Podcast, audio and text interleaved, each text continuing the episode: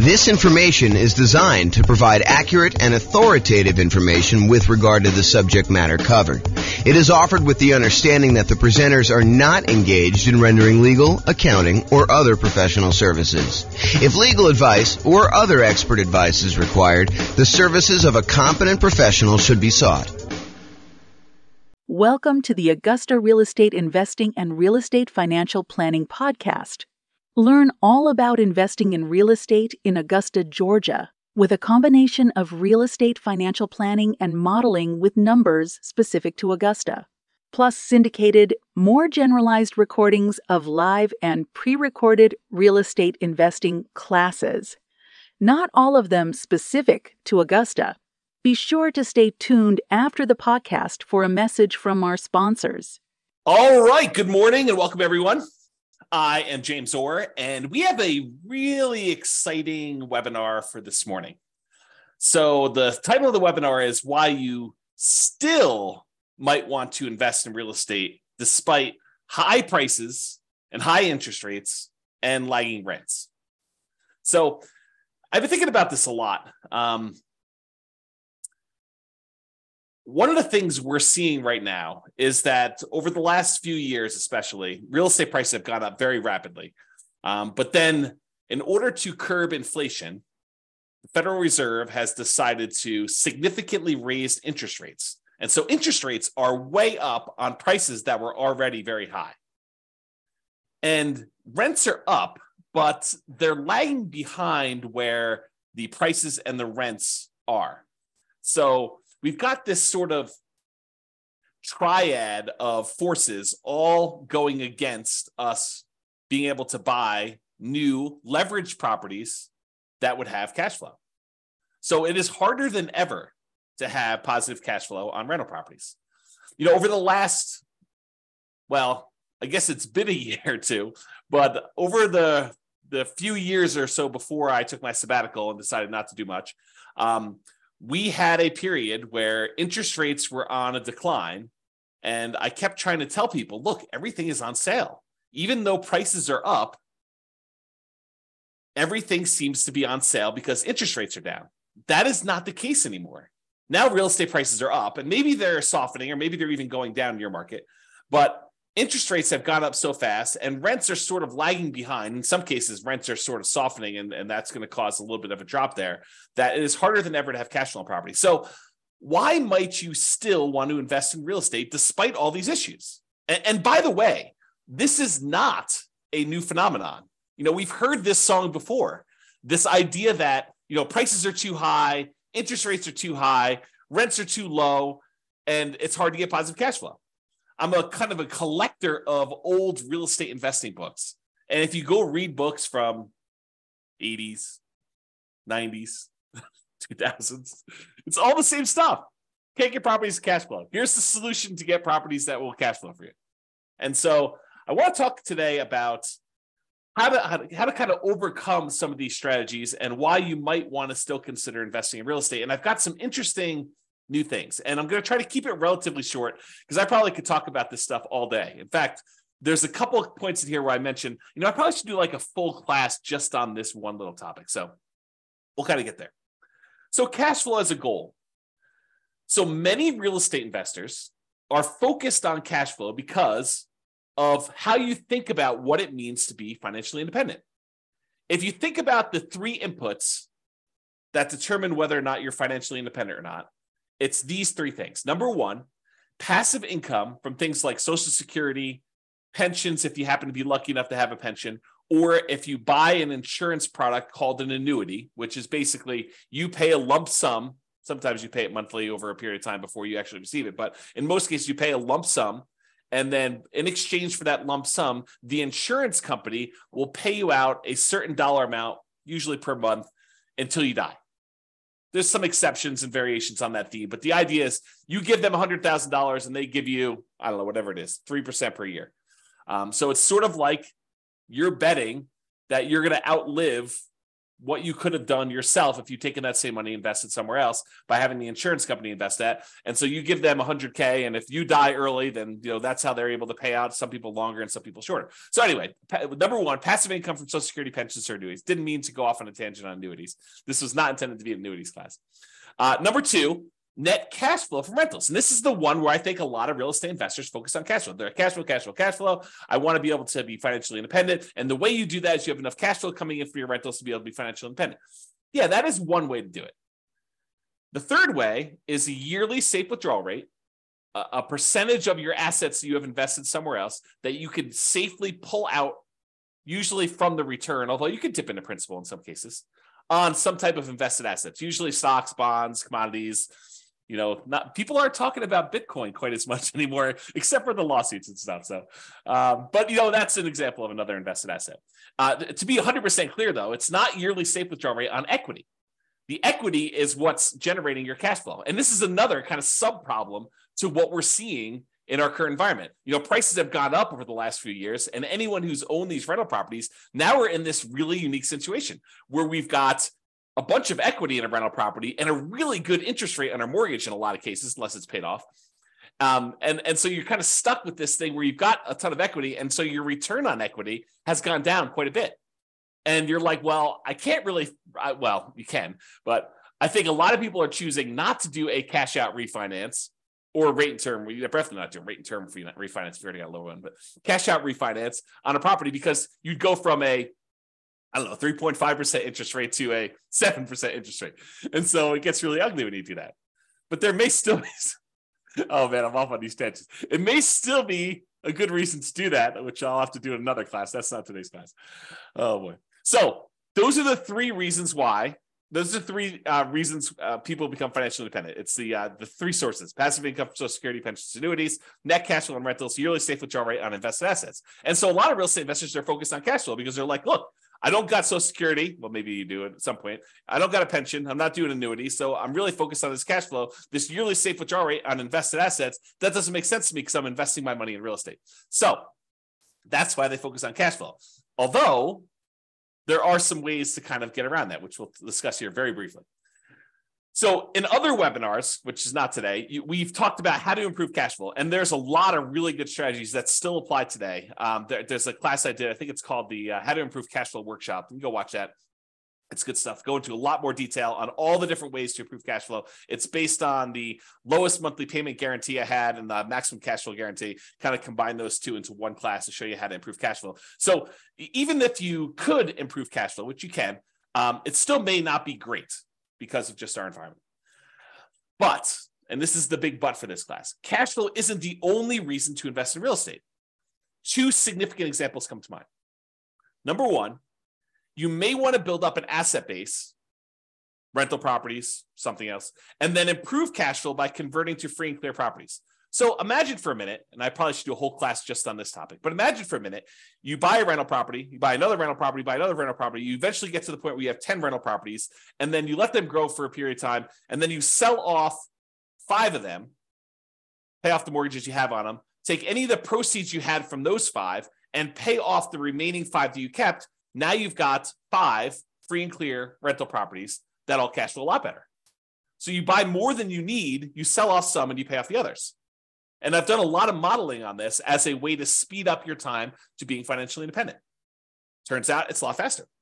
So even if you're not getting great cash flow on the properties now, but you've got some time, it may still make sense for you to buy the properties, then use the proceeds from selling them to pay off the other ones. Or another variation on this theme is you buy a bunch of rental properties, and because the overall return on the rental properties is usually greater than what you can get in stocks. And I'll show you an example of that today. Uh, I'll show you a bad example of that today to kind of to kind of make my point. But then you could have all these rental properties, and then the, as they grow over time, you could then take all those, sell off all of them, not just part of them to sell to pay off the other ones, but sell off all of them. Take that money and invest in something else like stocks, bonds, annuities, whatever you're going to do, and then you could use a yearly withdrawal, yearly safe withdrawal rate on those invested assets on the stocks then. So you kind of use your real estate as a kind of like booster rocket to get you where you want to go with a certain net worth. Then you use that net worth in order to live on a yearly safe withdrawal rate. So those are kind of like the two immediate exceptions of why cash flow isn't everything, right? So let's discuss building up assets and why specifically the first hundred thousand dollars, acquiring the first hundred thousand dollars, is the hardest. And then we'll return to real estate for building up your asset base. And for those of you that stick around to the end, I got some brand new stuff that I did yesterday, which I will share with you, which is crazy. I think it's going to blow your mind. It has to do with free and clear rental properties, buying properties for all cash, which I think a lot of people are like, oh, that doesn't make sense. You know, it takes so long and everything else. Well, not so fast. not so fast on that one. Okay. All right. So here's a quote from Janet Lowe uh, from, I think it's a book, Damn Right, Behind the Scenes with Berkshire Hathaway billionaire Charlie Munger. Charlie Munger, I think, is worth like 2.4 billion, something like that. What you know, what's a what's a few hundred million here and there, you know, when you're talking about billions, right? So here's a quote about Charlie. He's a billionaire. He's uh, Warren Buffett's partner. Um, they do a lot of investing, bounce ideas off each other. Um, really fascinating dude, super smart dude, super smart dude. So this way, this is what Janet to say about Warren Buffett, uh, about Charlie Munger. Charlie Munger has said that accumulating the first hundred thousand from a standing start with no seed money is the most difficult part of building wealth. Wow, a billionaire who is focused on investing for pretty much all his life says the first hundred thousand is the most difficult. I'm continuing with the quote. Making the first million was the next big hurdle. So once you get to 100K, then your next goal is hey, how do I get to this first million? Continue with the quote. To do that, a person must consistently underspend his income. Getting wealthy, he explains, is like rolling a snowball. It helps us start at the top of a long hill, start early, and try to roll that snowball for a very long time. So, not practical advice. I mean, really good advice, but not practical in the sense that how do you do it? So, let's continue on. So, here's an actual quote from Charlie about the same concept. He says, quote, the first 100,000 is a bitch, but you got to do it. I don't care what you have to do. If it means walking everywhere and not eating anything that wasn't purchased with a coupon, find a way to get your hands on $100,000. After that, you can ease off the gas a little bit. So, again, not super practical yet, which we'll get to, but still super interesting. All right. So, here is a chart showing how long it takes save to save up for your first hundred thousand dollars. And I've assumed a couple things with this. Now I'll go over my assumptions. I think it's important. The first thing is I assumed you're saving ten thousand dollars a year, and you know to kind of use Charlie Munger's quote, you got to do whatever you have to do in order to save up that first hundred k. And if it means scrimping and saving and you know eating ramen noodles, or doing whatever you have to do, got to do that. So I've assumed you're saving ten thousand dollars per year, and I've assumed you're saving, uh, you're getting seven percent interest on your money. So you're investing in stocks or something like that, and you're able to get seven percent, which I don't think is like incredibly difficult over a long period of time. You know, in any given month, it's hard to hit that number, but over a long period of time, I think seven percent seems really reasonable. I've also assumed that you don't save this monthly. Basically, at the end of the year, you save up 10k and you invest that. So you'll notice there's no interest earned on the money in the first year. Basically, you, you deposit 10K and you have $10,000 at the end of year one. Then at the end of year two, you earn interest that's 7% on that first $10,000 and you invested another $10,000 at the end of year two. So at the end of year two, you have $20,700. $700 was interest on the first 10K, but you added another 10K. So 20,700 end of year two. And each year, excuse me, each year your money grows until eventually after 7.84 years, a long time, you get to $100,000. And you're thinking to yourself, incorrectly, I might add, but you're thinking to yourself, 7.84 years to get to $100,000. It's going to take me, you know, 10 times that, 7.84 times 10, almost 80 years to get to a million dollars. And I don't have 80 years. a lot of you are thinking. And secondly, a million dollars is not what it used to be. And so I think I need more than a million dollars. And so you've got some challenges. You're like, you know, it's going to take me 80 years to do this. Well, maybe it won't take you 80 years. Let's take a look. Saving your first 200K. So in that last chart, we showed you the first 100K to get to this point took 7.84 years.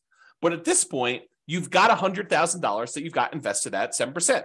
And so part of the work is being handled by the money you already have invested. Sure, you got to keep adding the 10K, but the 10K is becoming less and less important over time. The money you have invested becomes more important.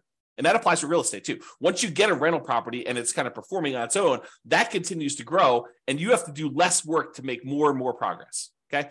So the second 100K happens in only 5.1 years. Whoa. I went from 7.84 years, almost eight years, to about five years. That's a lot faster. It's 35% faster to save that second 200K. Well, that's interesting. Well, if it only takes, you know, another whatever it is, nine more times for this, that's only 45 more years. That's a lot faster. It's becoming more interesting. All right, I'm going to jump ahead a little bit. We're going to go to 500K. So the first $100,000 took a little less than eight years. The second one took a little more than five years. The third one takes a little bit less than four years, 3.78 years. The fourth $100,000, $400,000 total, takes just a tiny bit more than three years by itself to get that last 100K. And then finally, in order to get the last 100,000 on your way to 500,000, it takes 2.5 years. So as you can see, it's getting faster and faster for each one. And you're not investing more each year. You're doing that same $10,000 each year that you do this. Okay. So when you get to your first million, after the first 500K, it's 2.14 years to get the next 100K, 1.87 to do the one from 600 to 700, 1.66 years to go from 700 to 800, a little more than, a little less than a year and a half to do the 800 to 900. And that last $100,000, the 900,000 to a million, only takes you about one and the third years, which is crazy. And if you think about it, it, that first hundred thousand dollars, it took you 7.84 years to do it. But the last 400,000, four times as much, took you less time. It only took you 6.37 years to grow the last 400,000 on your way to a million compared to a little bit less than eight years to do that first 100,000. That's crazy, right? That's the challenge. So you got to do whatever you can in order to get to this first 100K. And, you know, I don't know if I cover this explicitly in here. If I don't, I'll cover it now here. So this is the thing. If you're going to get nothing else from this webinar, you need to buy an owner occupant property to live in. Why? Because you could buy it with USDA or VA if you're a veteran, nothing down loan. Some other lenders have 0% down loan programs, or there's 3% down conventional loan programs or 3.5% down FHA programs. But do whatever you can to save up enough money to buy just an owner occupant property because a highly leveraged owner occupant property can get you to this 100K. That's all you need to do. You should do more. But if you just did that thing, that it makes a huge difference in getting you there. Okay. All right. So this is what I was talking about before. Saving up your first million, it takes you 25% of the total time it would have saved you to make a million just to earn that first $100,000. Almost 25.5% of your total time to get to a million dollars is the first 100,000. It takes you about 74.5% of the time, or about three fourths of the time, to earn the next 900,000. If you think about it this way, it takes you 25.5% of time to first earn that first 100,000, 16.6% of time to earn the second 100,000, and then a little bit more than half the time, 57.9, in order to earn 800,000. So it gets crazy to think about how much effort goes into that first bunch and then how much effort goes into this next one. And the same applies if you're if you're like, okay, I'm already at 100,000, James, you're you're kind of talking below my level. The same thing applies to millions. So it takes you 25.5% of the time to earn the first million, although it's actually probably a little bit different than that. Still the same idea though. And then it takes you about 75% of the time to earn the next 10 million. Okay. All right. So this just breaks down the total amount of time. In this particular example, it took you 30.73 years if you put $10,000 away and you're only earning 7% per year in order to get a full million dollars. And it breaks down how much as a percentage of time it took to do each one. By the time you get to that last million, it's only 4.4% of your time to earn that last $100,000. Super interesting. Okay, so here's the difference. Remember before we talked about if you're saving $10,000 per year? That's these numbers.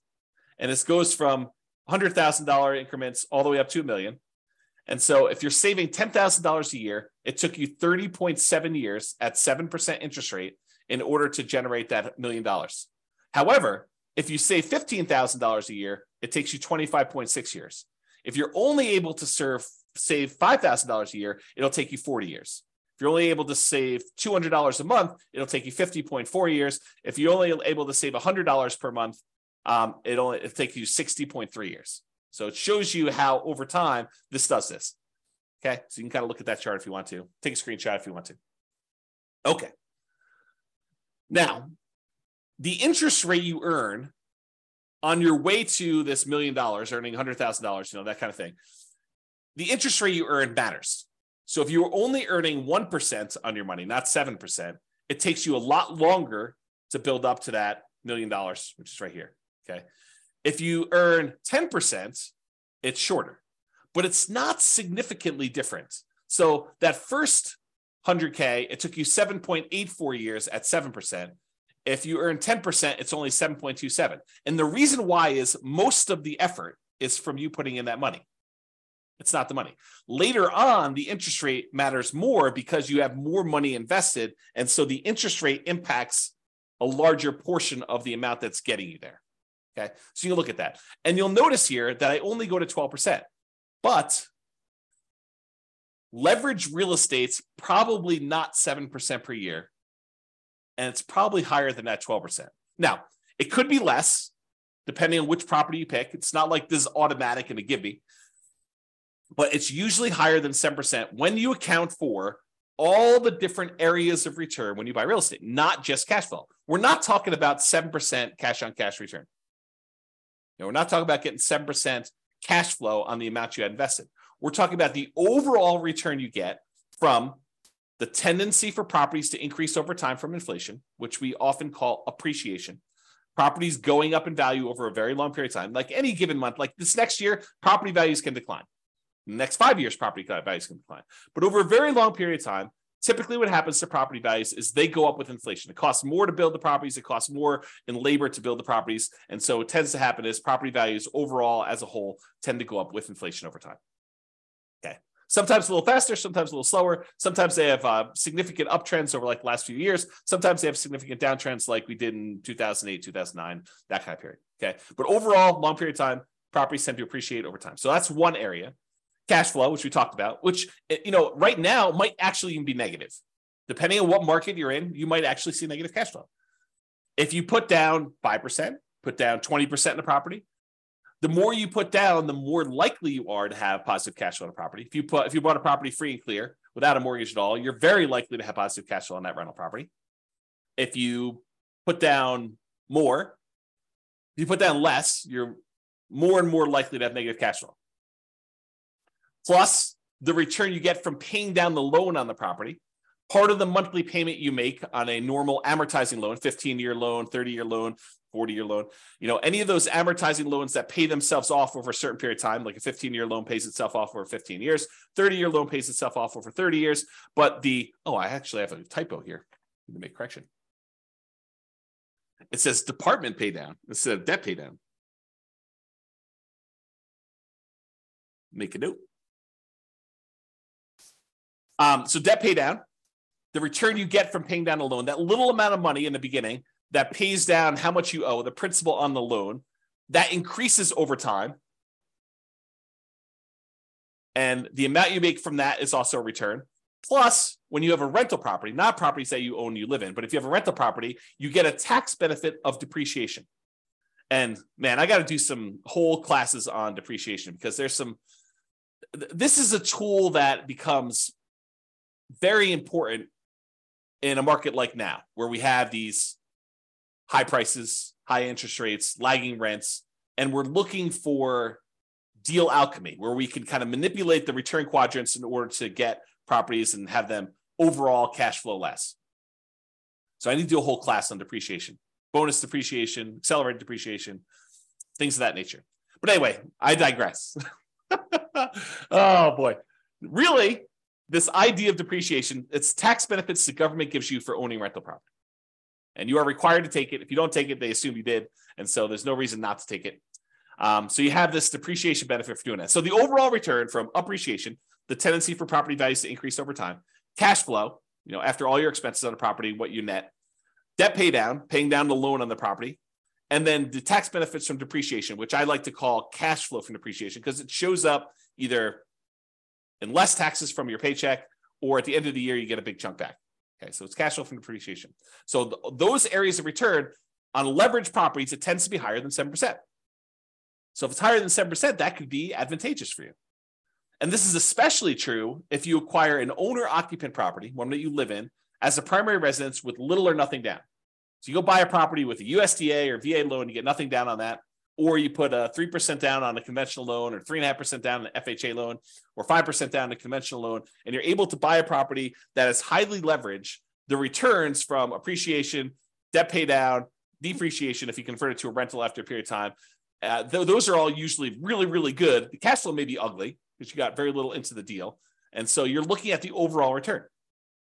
And if you convert that property after living there for a year or two or whatever it is, and you convert that property to a rental property, what we normally call the nomad real estate investing strategy. You buy a property with little or nothing down, you live there for at least a year and you convert to a rental. If you kind of do that strategy, that can be very effective. Even in today's market, even with really, really negative cash flow. Because you got to look at you know, what's my alternative? I did a class once. It was called uh, "Is Nomad Dead?" We had seen this big run up in prices, and everyone thought, you know, there are no deals. You know, I, I can't get the deals I was getting, you know, four years ago, and you know how bad the real estate market was and everything. I was like, okay, let's do a whole class and see if Nomad is dead. And so I did a whole bunch of analysis, and uh, I'll give you the the 30 second version of this two hour class because there's a lot of detail in the class, but here's the 30 second version you calculate out whatever the return it is that you can get on the property that's sitting right in front of you. You find the best deal that you can in the marketplace right now. What's the best I could do? And you look at the return that you would get on that particular property.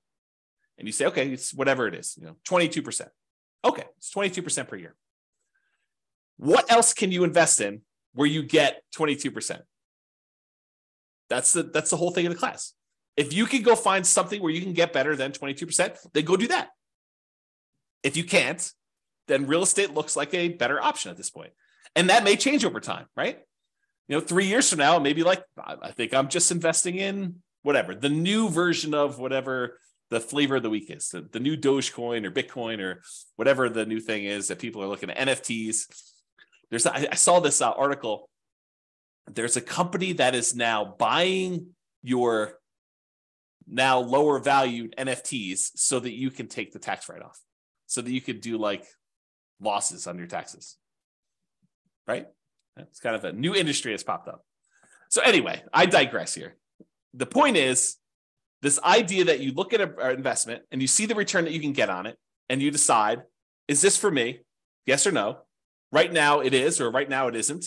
And you can go do that. And I'm going to give you the, the little bonus at the end is if you're like, distressed, if you're like all worked up, you're all anxious, you feel that tightness in your chest because you're thinking to yourself, you know, the, the, the market, the interest rates are high, prices are high, rents are, you know, where they are, they're a little lagging behind. You know, th- this is where that all that is. And you're thinking to yourself, I've missed the boat. I got to get another property. I got to be all constantly leveraged and constantly up there. I'm going to show you at least one slide. I need to do probably a whole class on this, maybe several, but I'm going to show you that breathe relax. Even if you have to save up your money for another year or two and wait, it's not the end of the world. Chill out. But if you're like, hey, look, there's an investment in front of me, it makes sense to me, I'm going to do it, that sounds good. And you still might want to do that because of what about show. Okay. So this is a what I would consider a particularly bad property, right? It's uh I'll jump right to the bad spot. It's negative $8,000 a year in cash flow. Now you are buying it with 5% down. So you got very little money in the deal, but it's ugly. I mean, who wants to put out, you know, whatever it is, almost $700 a month in negative cash flow? But as an aside, if you were going to save $10,000 a year in order to get that first 100K and kind of build on that, you know, if saving that is really paying negative cash flow to kind of like invest over time in order to own this rental property, that's not the end of the world either. If you think about it this way, I'll kind of go off on a tangent on this. If you had put enough down, this thing would have positive cash flow. But you chose to put a little down, and now you're choosing to take some money each month and paying the negative cash flow. Really, you're just paying the mortgage payment. You're not getting enough in to do it, so you have to supplement it. But you're paying that negative cash flow over time. It's sort of like you're able to make an investment in this rental property over time. You are investing a little bit of money each month in the form of negative cash flow as additional down payment that you didn't make elsewhere. Right? I mean, isn't that what you're doing? You could have put more down if you had had, you know, whatever this property is. I don't even know, five hundred thousand dollars. You could have put five hundred thousand dollars down. It would have had positive cash flow from day one. Could have put probably two hundred fifty thousand dollars down. You know, have fifty percent mortgage on the property, and it probably would have positive cash flow. You chose in this case to put five percent down, and so you have negative cash flow. So instead of putting, you know, two hundred fifty thousand dollars down, you put down twenty-five thousand dollars, and now you're saying I put down twenty-five thousand dollars, and I'll pay in eight thousand dollars per year in order to acquire this property. That overall makes me, in this case, you know, four thousand two hundred eighty-six dollars net. So eight thousand from appreciation and change, almost three thousand in debt pay down, and about twelve hundred dollars in tax benefits. So overall, it brings in, you know, almost forty-three hundred dollars. Okay, so that's the dollars now. So this property does that. Now, if we look at how much you invested and the return you got in that investment, the appreciation is a 50%, 50% return on your initial down payment. So from appreciation, for the property value going up and from the property going up in value, you're getting a 50, 50% return on that.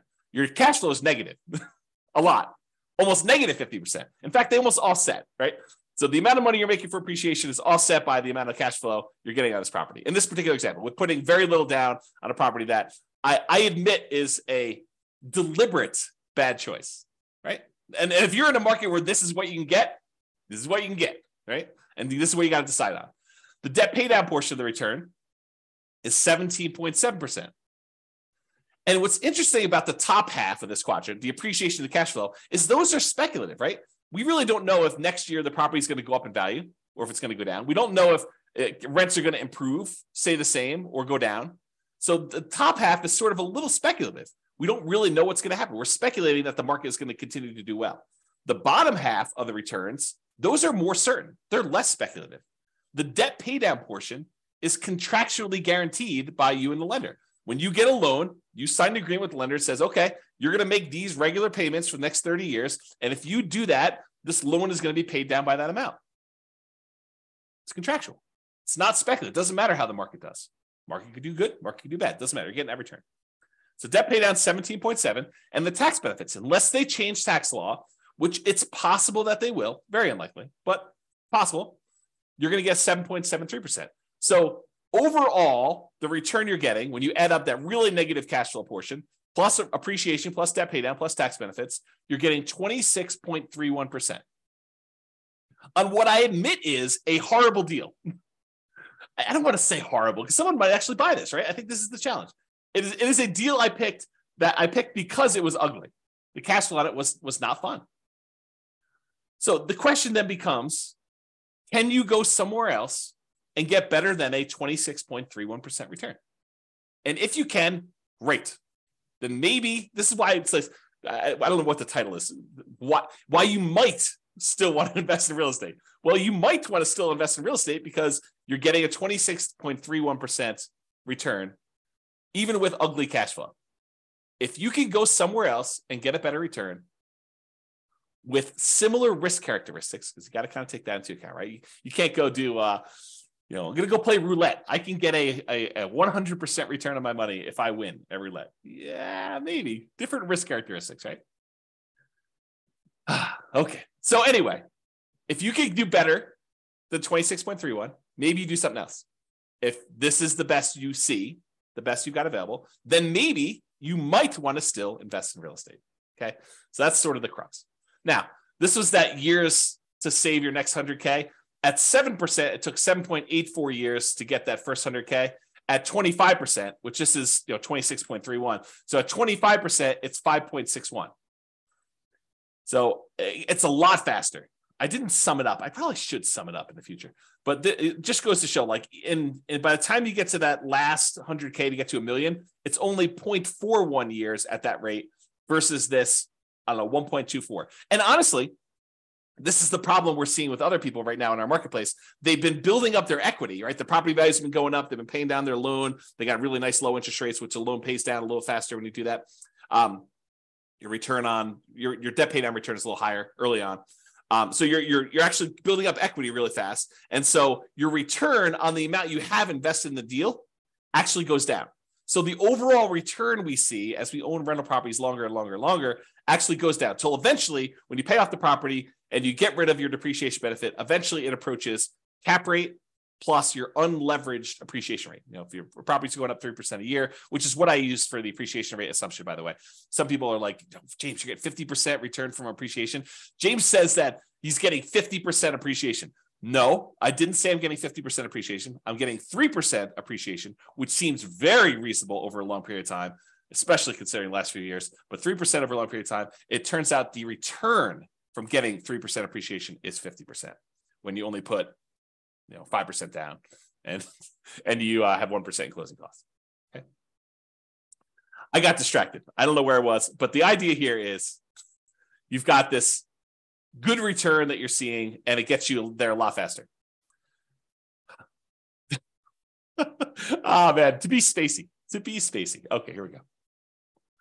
All right, so grow your assets net worth. So even with negative cash flow, significant negative cash flow, really ugly cash flow, and even modest depreciation, that 3% per year, and the debt pay down from, in this case, putting 5% down the loan, debt pay is pretty good and the tax benefits of owning a rental property, that depreciation benefit, you might be able to get a significantly higher return than you could in something else. Whatever it is you decide you're looking at stocks, bonds, crypto, NFTs, whatever you're doing.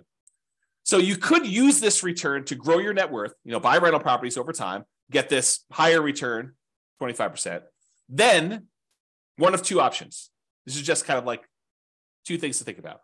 Number one, we talked about these earlier, sell some of the rentals to pay off the remaining ones with the net proceeds. The idea is you buy 10 rentals or whatever number it makes sense for you. Then, over a period of time, when you get closer to the point where you need to convert that money in order to be much more cash flow heavy to be able to support yourself and be financially independent, you sell off one, two, three, four, five, six, whatever number it is to pay off the other ones that you still have. And then you have really, really good cash flow, free and clear properties on those you kind of go from afterburners with leverage to completely unleveraged owning those rental properties doing that. So, and by the way, I talk about net when I when I do my analysis, talk about net proceeds. Don't think to yourself, oh, the property's worth 500, I owe 350, so I have $150,000 in equity. No, that is not how that math works. If you go sell a property for 500 and you owe 350, you're not walking away with $150,000. It's net net after real estate commissions if you're going to sell it with a real estate agent. If you're going to sell by owning, maybe they'll save some of that in exchange for doing your own work. Your share of closing costs, not all closing costs are yours. Some of them are the buyers. You, it's negotiable who pays a lot of those. Um, your capital gains taxes. So whatever the value of the property went up from where you bought it, you have capital gains taxes on those. And the, the government gives you this great benefit of depreciation, but there's this thing called depreciation recapture, which means the money that you got from depreciation, now the government says when you go and sell a property, you need to pay back a certain amount of that in a, in a tax called depreciation recapture tax. So a combination of all those expenses need to be taken out. So what you thought was $150,000 in equity might be, depending on what happened and everything else, 75,000 or 100,000 or whatever it is. So it could be a significant bite out of that. So I'm talking about taking all the properties you have, selling off some of them, paying all those fees I just talked about, or eliminating them or deferring them. You could defer some of them with 1031 exchanges and stuff, although you wouldn't be able to pay off the properties with a 1031 exchange. I digress. We'll talk about that another day. But you could take all that proceeds, pay off the other properties, and then have some free clear properties to do that. Okay. So you use these higher returns you're getting on this leverage rental properties, and then you use that in order to pay off some of the other ones. Or option number two you take all the rental properties you acquired, they were kind of rocket boosting their way up. They've now grown in value. And instead of taking some of them, selling them, and paying off the other ones, you sell off all of them and then decide to simplify your life because owning rental properties is a little bit more complicated. Even if you have a property manager doing it, you need to manage the property manager. So now you take all the proceeds though, and you say, I'm done with all these rentals. They served me well while I had them. They did their job. Now I'm going to go invest in annuities or bonds or stocks or crypto or NFTs or whatever you're going to do, right? So you have this idea to do that. Okay. So you solve those and then you take that and you put it into whatever it is that you're investing in, and you use a safe withdrawal rate on that money to do that. Or you go buy annuities and you use the annuity kind of return to do that. Okay. So that is one way to think about the return you're getting on there. So the question is should you invest in real estate or stocks? And what I did, it's got to give you some background here. I went and I modeled this question Should you invest in real estate? Should you invest in stocks in over 300 US cities with their current real estate prices and their current rents and the current mortgage interest rates? And I adjusted for a little bit of standard of living. So I said, you know, if you're in a really inexpensive market, you're probably living on this number, you know, because that's what you basically need in order to afford properties in that market. But then I also said, in order to be considered financially independent, you need to replace that number in passive income um, and other things in order to be able to get to that number. So if you're in a market where I was like, hey, look, you need $5,000 in order to be able to do this, $5,000 per month in order to be able to buy properties in that market. I also said that your passive income needs to equal $5,000 a month. If you're in a market that requires $10,000 a month in order to be able to buy properties there, then you need to replace $10,000 a month with passive income. So the like the bar to be financially independent in more expensive markets is also higher. I kind of like made it that way. Okay. So what we're going to do is we're going to look at three different strategies. What if you did this nomad strategy where you went and you bought properties as an owner occupant, put 5% down. You have private mortgage insurance when you do that in almost all cases. There's some exceptions like VA loans, but VA loans got their own funding fee, which is essentially private mortgage insurance paid as one fee in, in advance. I digress. so you basically have this whole thing where you do a nomad, you're buying a property as an owner occupant. You got to live there for at least a year. It's a requirement of the lender. Then once you're done living there for a year, you can convert it to a rental. Sometimes it's more than a year in order to be able to have enough saved up to buy the next property. But you do that and you buy rental property after rental property after rental property until you get up to 10. I maxed you out of 10. And then once your positive cash flow and any money you have invested in that kind of triggers to be financially independent, that's when you do it. So you're buying property as a nomad, doing it that way. I also modeled you doing 20% down. You're like, look, uh, James, I'm not messing around with moving into properties and living there for a year. It sounds horrible to move 10 times. Okay, no problem. I will show you the math for doing 20% down, non owner occupant. You don't have to move into the properties. Um, I think I assumed that you bought a property to live in first, and then you did 20% down. Maybe I didn't. I did both, but I don't know what I did in the presentation. Um, so I just assume you're buying 20% down non-owner occupant properties where you're not moving in, you're just buying rentals with 20% down. And then I also did the same thing, we do 25% down. Okay. So what are the results? Well, let's look at Nomad first. When you do Nomad, versus investing in only stocks. You don't buy any properties, you rent yourself and you only buy stocks. Doing Nomad at a 305 markets, doing Nomad is better in 220 of the cities. Doing stocks is only better in 31 of the cities. And in 54 cities, it didn't make any difference at all. They were basically the same. I'm going to pause for dramatic effect. Take a drink. In other words, this question of, you know, should I do real estate? Should I should I invest in stocks? If you do the nomad strategy, put 5% down, move into the property, live there for a year, convert that property to a rental and repeat the process, it is better to do that strategy than to just invest in stocks in 220 of the 305 cities. In 31 cities, it is better to have done stocks. Faster to be financially independent. This is speed to financial independence. And in 54 cities, it made no difference. And here is like each dot shows you like a different city. And the difference is how many months better was it? Not how many months it took, but how many months better was it? And the red dots are all the ones where it was better to do Nomad by that number of months. So, and I did it based on price of market. So I want to show you, look, in more expensive markets, is it always better to do Nomad or less expensive markets always better to do Nomad? But so, for example, like right here, this dot shows you that the properties in this particular market happen to be in the $130,000 range, and it is almost 400 months or almost 500 months better to do Nomad than to invest in stocks. With this green one, you know, $150,000 market, it was probably about, I don't know, 180 months better for you to do stocks than it was to do Nomad. So a lot fewer green dots, where it's better to do stocks, a lot more red dots. And I want to point out that sometimes it's significantly better, not just like a year better, but sometimes significantly better in terms of months in order to do Nomad than to do stocks. Kind of fascinating, right? All right. What about net worth? It's you have a higher net worth after 40 years in 275 cities doing Nomad than doing stocks. You have a higher net worth doing stocks in only 30 cities, and there was zero where you had no difference at all. Okay, so um, you know there's basically 30 cities where it would have been better for you to do stocks in terms of net worth, not time to financial independence. Financial independence was one before, and so this shows you the difference in net worth in this case, the green one's nomad. So the ones, uh, the higher you are away from zero, the bigger the difference in net worth is difference in net worth.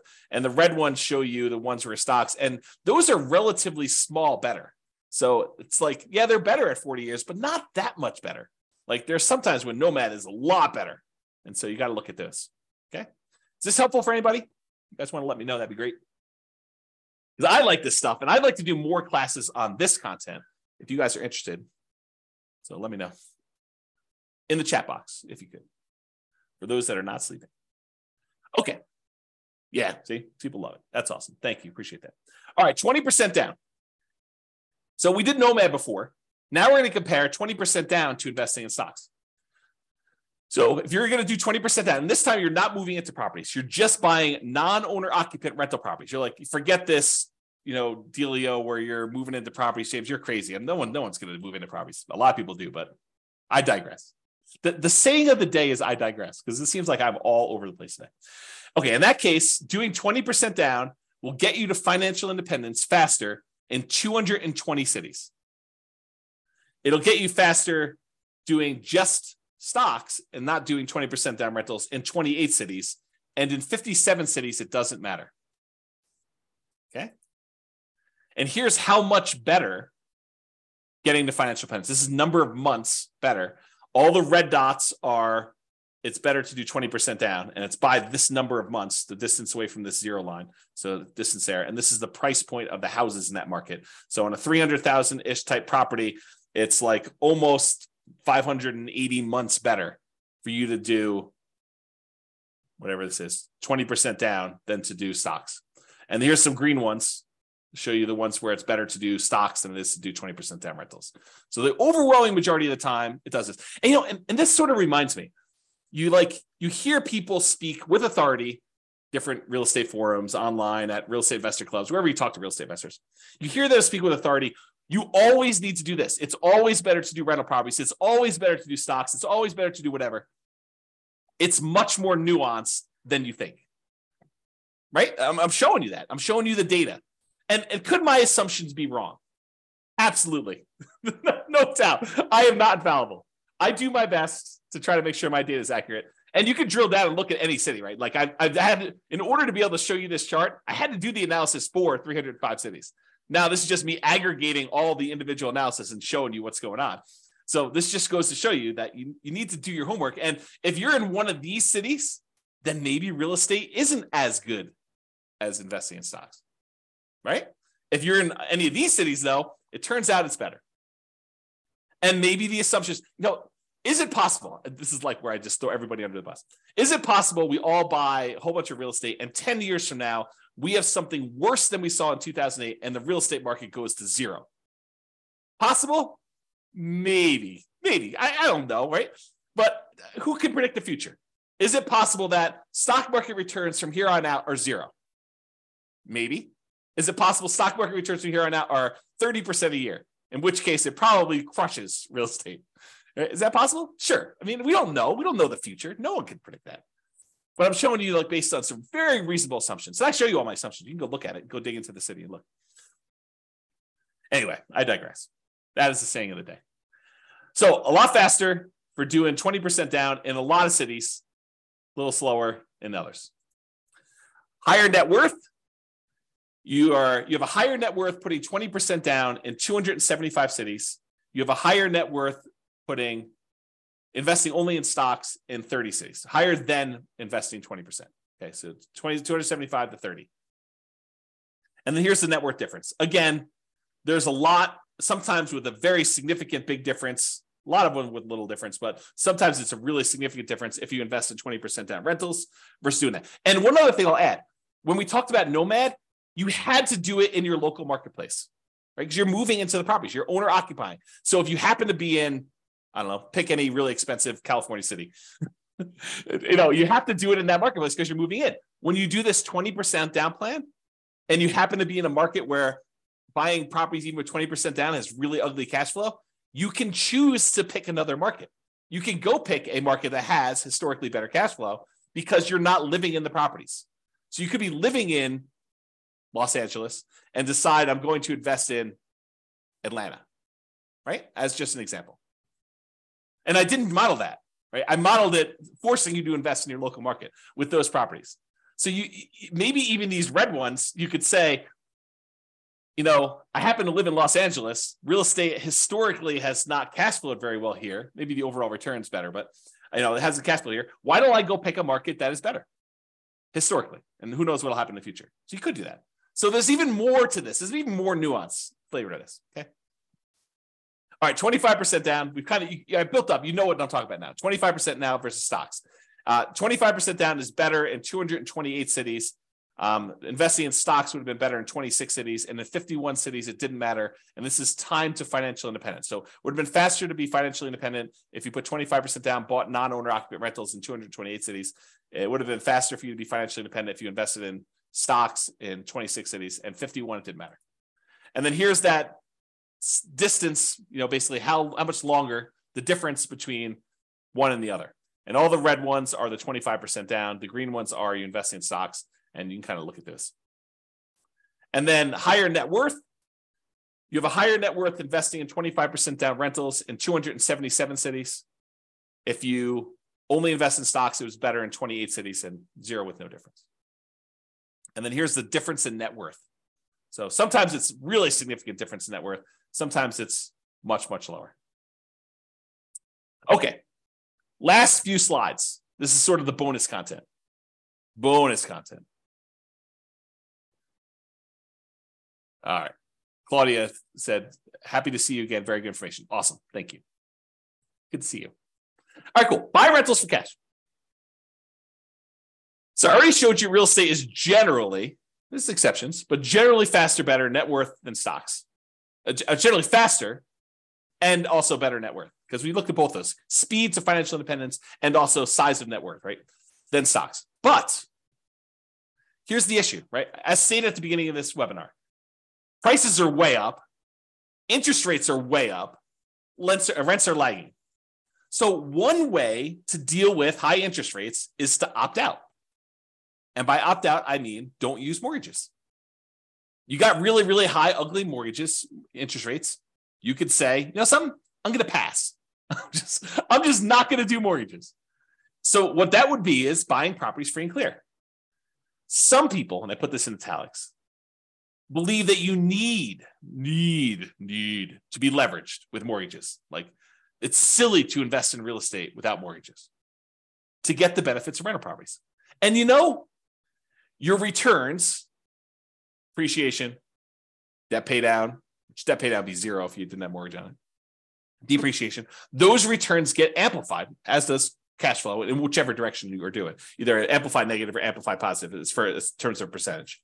But they get amplified when you're leveraged. And so you could see their case. You know, I'd, I'd rather earn whatever it is, 30, 40% of my money. But sometimes real estate is just a better return even unleveraged.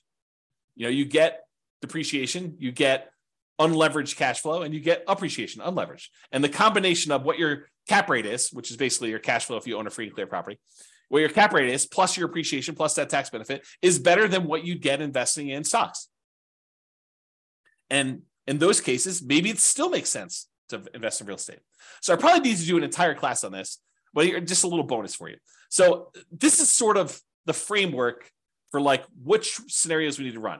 So we need to do a scenario where you do buy an owner occupant property to live in, and one where you say, I'm going to forego buying an owner occupant property to live in, and I just rent myself. So you've got two different groups. And then in each one of those, you need to decide how you're going to invest, whether you're going to do the nomad strategy and keep buying owner occupant properties and converting them to rentals, or if you're going to do, which I guess doesn't apply if you're renting, but that's the exception.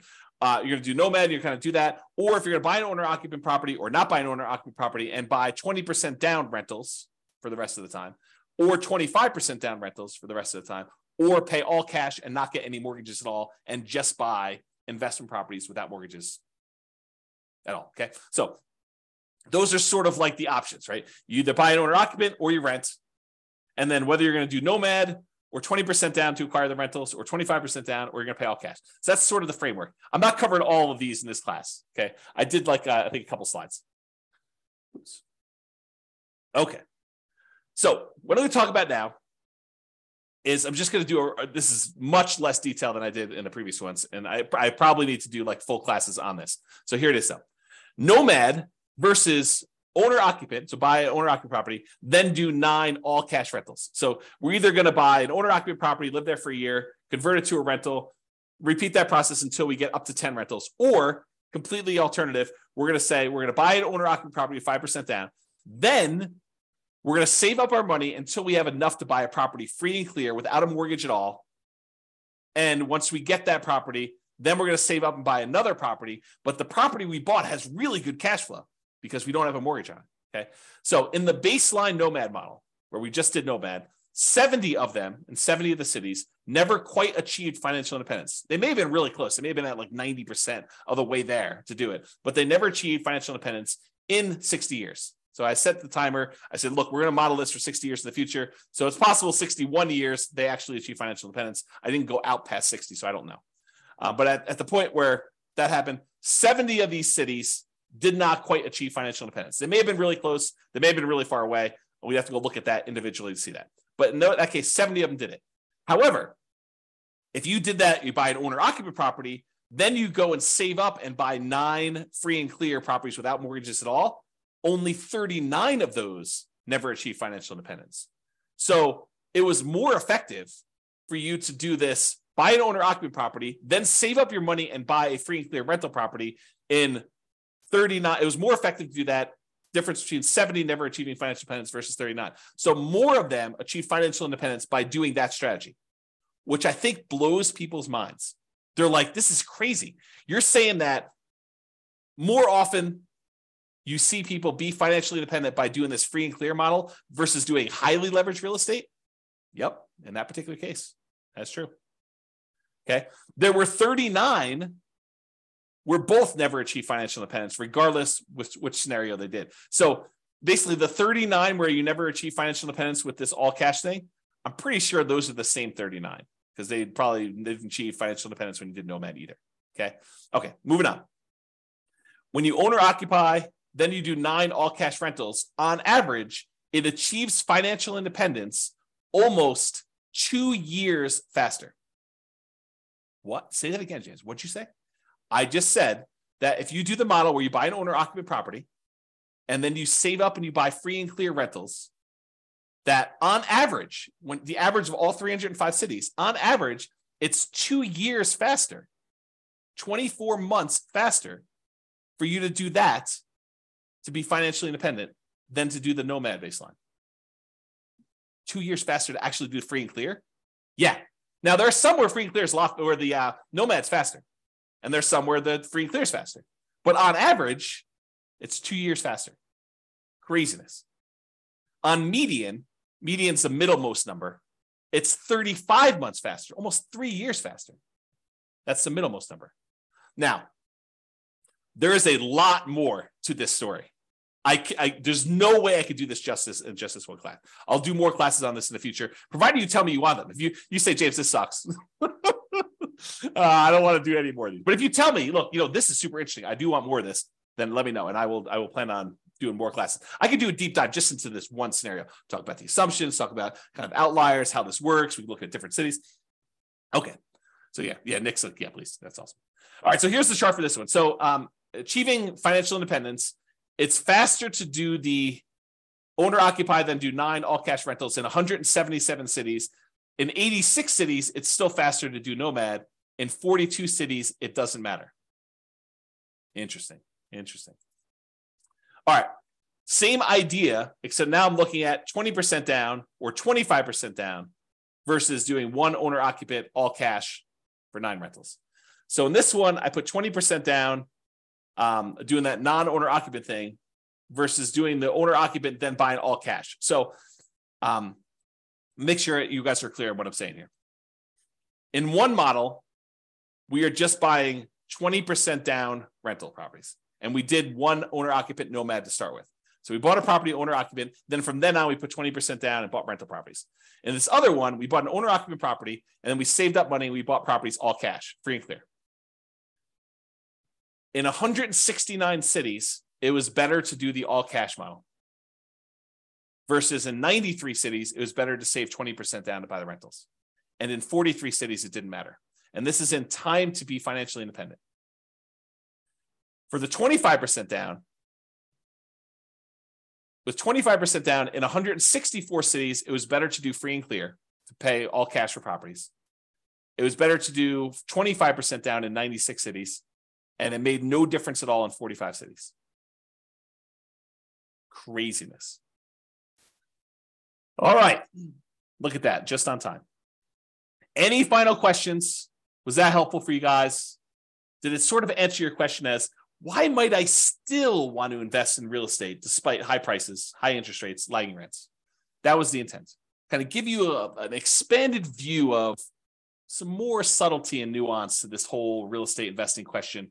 Cash flow is not everything, and it's not the only approach. You know, leverage property cash flow. Is that helpful? Any final questions before I let you guys go? No questions? Oh, wait, one more question. Awesome. Awesome. You're very, very welcome. Yes, excellent content. You're very welcome, Nick. All right, guys, that's all I got for you. Have a great day. Um, I am doing a class tomorrow. So if you want to log in for that, it's on uh, cap rates. So anyway, I will talk to you all soon. Bye bye for now. With home prices up, mortgage interest rates up, and rents up, but not quite enough to counteract the higher prices and interest rates. Cash flow on rental properties in Augusta is harder than ever. Book a call with the Real Estate Financial Planner to apply our proprietary 88 strategies to improve cash flow on your rentals. See the show notes for a link to schedule your call and improve your cash flow today. If you're a real estate agent, lender, or professional in Augusta that wants to help our real estate investor listeners, consider reaching out to learn about collaboration opportunities with this podcast. We'd love to add more value to our listeners by having you assist our investors buy, sell, and finance their real estate investments. See the show notes to schedule a call to discuss collaboration opportunities.